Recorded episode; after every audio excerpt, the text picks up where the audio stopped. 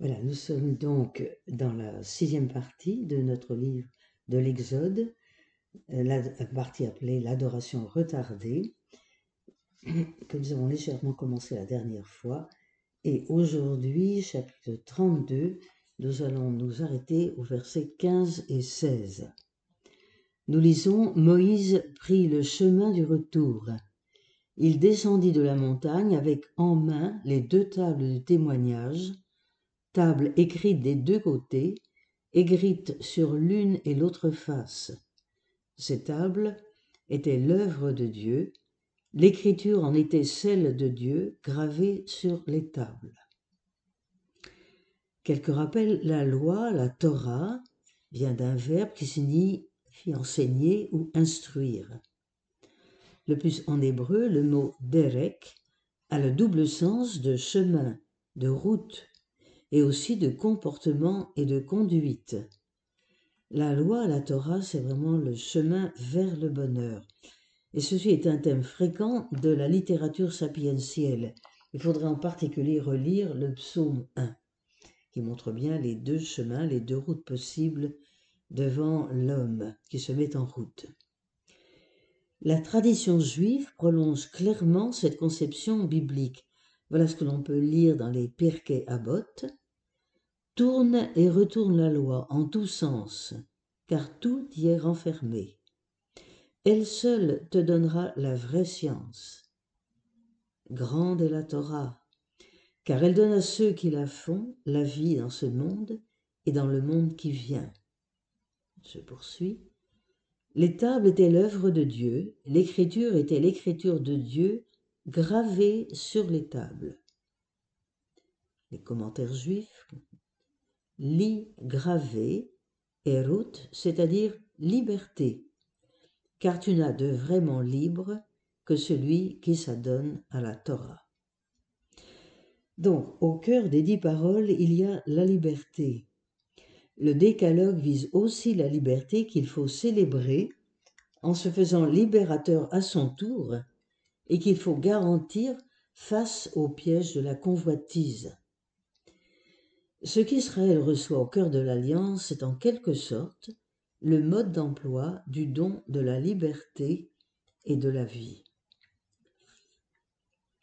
Dans les dix paroles, donné par le Seigneur à Moïse.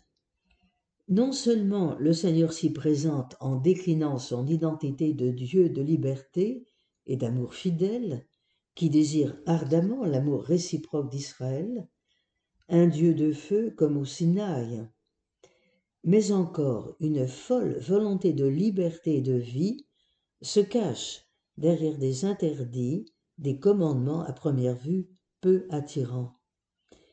Voilà qui est bien la manière de Dieu qui se manifeste en se cachant dans la nuée. Dieu prolonge son œuvre en proposant au peuple désormais libre un chemin où vivre en plénitude cette aventure en traversant d'autres passages de mort. Dit autrement, Dieu ne cesse de faire sortir d'Égypte. Poursuivons c'était donc la lecture du chapitre 32 au verset 16. Regardons, écoutons le verset 19.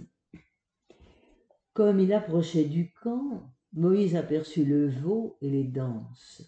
Il s'enflamma de colère, il jeta les tables qu'il portait et les brisa au bas de la montagne. La destruction des tables figure pour les chrétiens la supériorité de l'alliance de Jésus à celle du Sinaï. Moïse, par son geste, symbolise la rupture entre Dieu et son épouse tombée dans l'adultère. Bien sûr que cette rupture n'est que temporaire. Passons au verset 25. Moïse vit que le peuple était débridé, car Aaron leur avait laissé la bride sur le cou les exposant aux moqueries de leurs adversaires. Ici, il est donc question de l'idolâtrie. Or, l'idolâtrie, c'est peu de choses, c'est la futilité. Le psaume nous dit les idoles ne sont que néant. Elles ont des yeux, ne voient pas, des oreilles n'entendent pas. 32, verset 30. Nous y lisons. Le lendemain, Moïse dit au peuple, Vous avez commis un grand péché. Maintenant je vais monter vers le Seigneur. Peut-être obtiendrai-je la rémission de votre péché. Autrement dit, l'expiation de votre péché. Donc l'expiation sera assimilée à la prière d'intercession.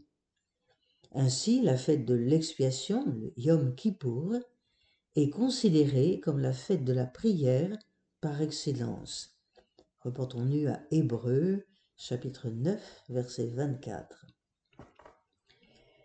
Écoutons le verset 31, toujours de notre chapitre 32. Moïse retourna vers le Seigneur et lui dit, Hélas, ce peuple a commis un grand péché, ils se sont fait des dieux en or.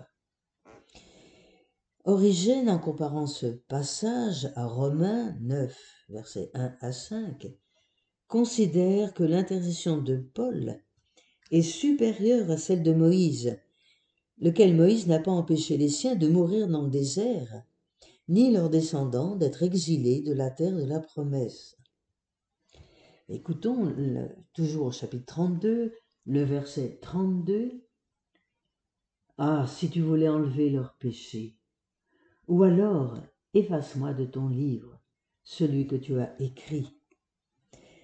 Cette prière de Moïse est la meilleure preuve qu'il mérite l'éloge qui lui est décerné en Nombre 12, verset 3, le plus doux de tous les hommes. Grégoire de Nice célèbre aussi son geste d'intercession que Dieu accueille avec bienveillance parce qu'il ne veut pas affliger son ami. Au verset 34, toujours du chapitre 32, Dieu diffère le châtiment, et là il découvre le même enseignement qu'en Romains chapitre 2 versets 4 et 6. Toujours chapitre 32 au verset 25, verset 35, pardon, il s'agit de fabriquer le veau et nous voyons que Aaron n'apparaît que comme un simple exécutant. Nous passons maintenant au dialogue de Moïse avec Yahvé c'est le chapitre 33, verset 1, jusqu'au chapitre 34, verset 9. Il y a donc deux parties, celle du péché et celle du pardon, qui mettent en relief la relation exceptionnelle de Moïse avec le Seigneur. Petite introduction, euh, péché et pardon, chapitre 33, verset 1 à 6, puis verset 12 à 17, chapitre 34, verset 9. Ces passages sont fortement marqués par l'avenir, par la montée, par la marche vers la terre promise et par la présence de Dieu à cette marche. Moïse reste solidaire avec son peuple et convaincu qu'il doit être différent de tous les autres peuples. Le pardon divin est annoncé, L'héritage rejoint bien la promesse au Père mentionnée en 33 verset 1. Lisons euh, chapitre 33 verset 3. Monte, c'est Dieu qui parle, monte vers une terre ruisselant de lait et de miel. Quant à moi, je ne monterai pas au milieu de toi, car tu es un peuple à la nuque raide, et je t'exterminerai en chemin. L'invitation à entrer dans le pays est un appel aux enfants d'Israël à mettre leur espérance en Dieu. La terre promise, c'est, à la suite des pères de, de l'Église, comme ils le disent, le Seigneur incarné. Les chrétiens sont nourris par la foi en la promesse et par les prédications, comme les petits-enfants, de lait et de miel toujours chapitre 33, verset 5.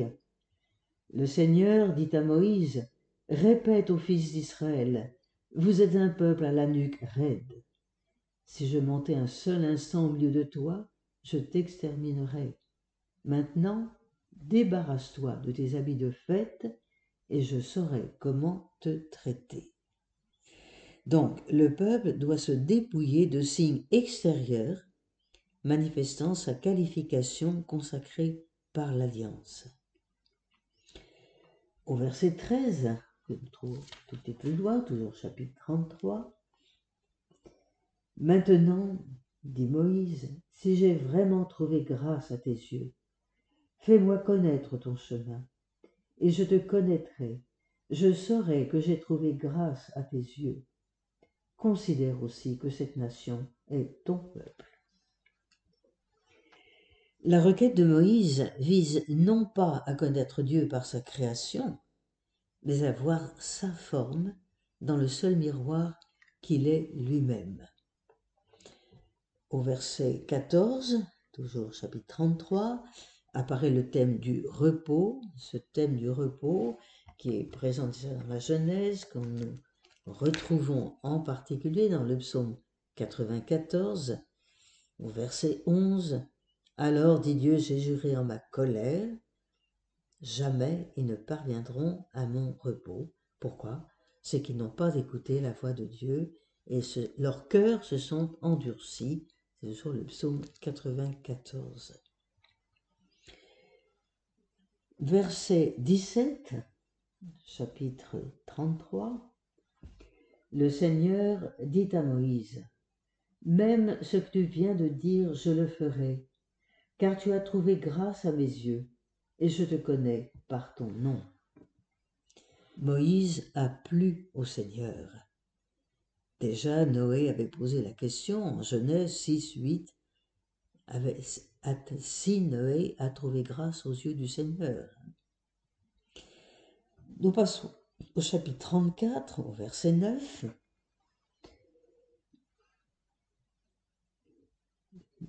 Moïse dit, S'il est vrai mon Seigneur, que j'ai trouvé grâce à tes yeux, daigne marcher au milieu de nous oui, c'est un peuple à la nuque raide, mais tu pardonneras nos fautes et nos péchés, et tu feras de nous héritage.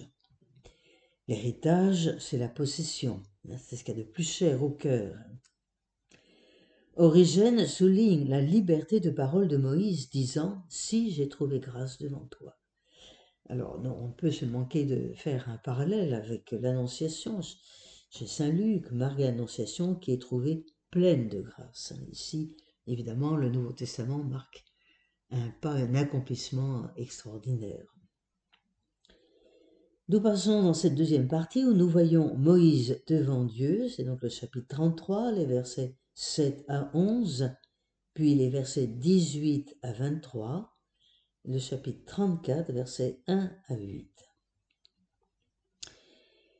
Dans cette partie, de nombreux personnages sont en cause. Moïse avant tout, à qui Yahvé parle face à face, comme un homme parle à son prochain. Ensuite Josué, chef militaire, ici jeune homme au service de Moïse, assurant une présence permanente au lieu sacré. Il y a également ceux qui veulent chercher Yahvé et qui peuvent se rendre à l'attente. Il y a enfin le peuple qui accompagne de loin, debout, puis prosterné, la rencontre de Moïse avec le Seigneur. La scène débute par une requête de Moïse Fais-moi voir ta gloire. 33, 18. La réponse exclut la vision de la face de Dieu, mais annonce un passage accompagné de la proclamation du nom sacré. 33, versets 19 à 23. C'est ce qui se produit en 34, versets 5 à 7. C'est peut-être la définition la plus juste et la plus profonde du Dieu de la Bible. Et je vous lis donc les versets 5 à 7 du chapitre 34. Le Seigneur descendit dans la nuée et vint se placer là auprès de Moïse il proclama son nom qui est le Seigneur. Il passa devant Moïse et proclama Le Seigneur, le Seigneur, Dieu tendre et miséricordieux, lent à la colère, plein d'amour et de vérité, qui garde sa fidélité jusqu'à la millième génération, supporte faute, transgression et péché, mais ne laisse rien passer, car il punit la faute des pères sur les fils et les petits-fils jusqu'à la troisième et la quatrième génération. nous nous arrêterons sur cette belle définition de Dieu jusqu'à la prochaine rencontre. Merci beaucoup.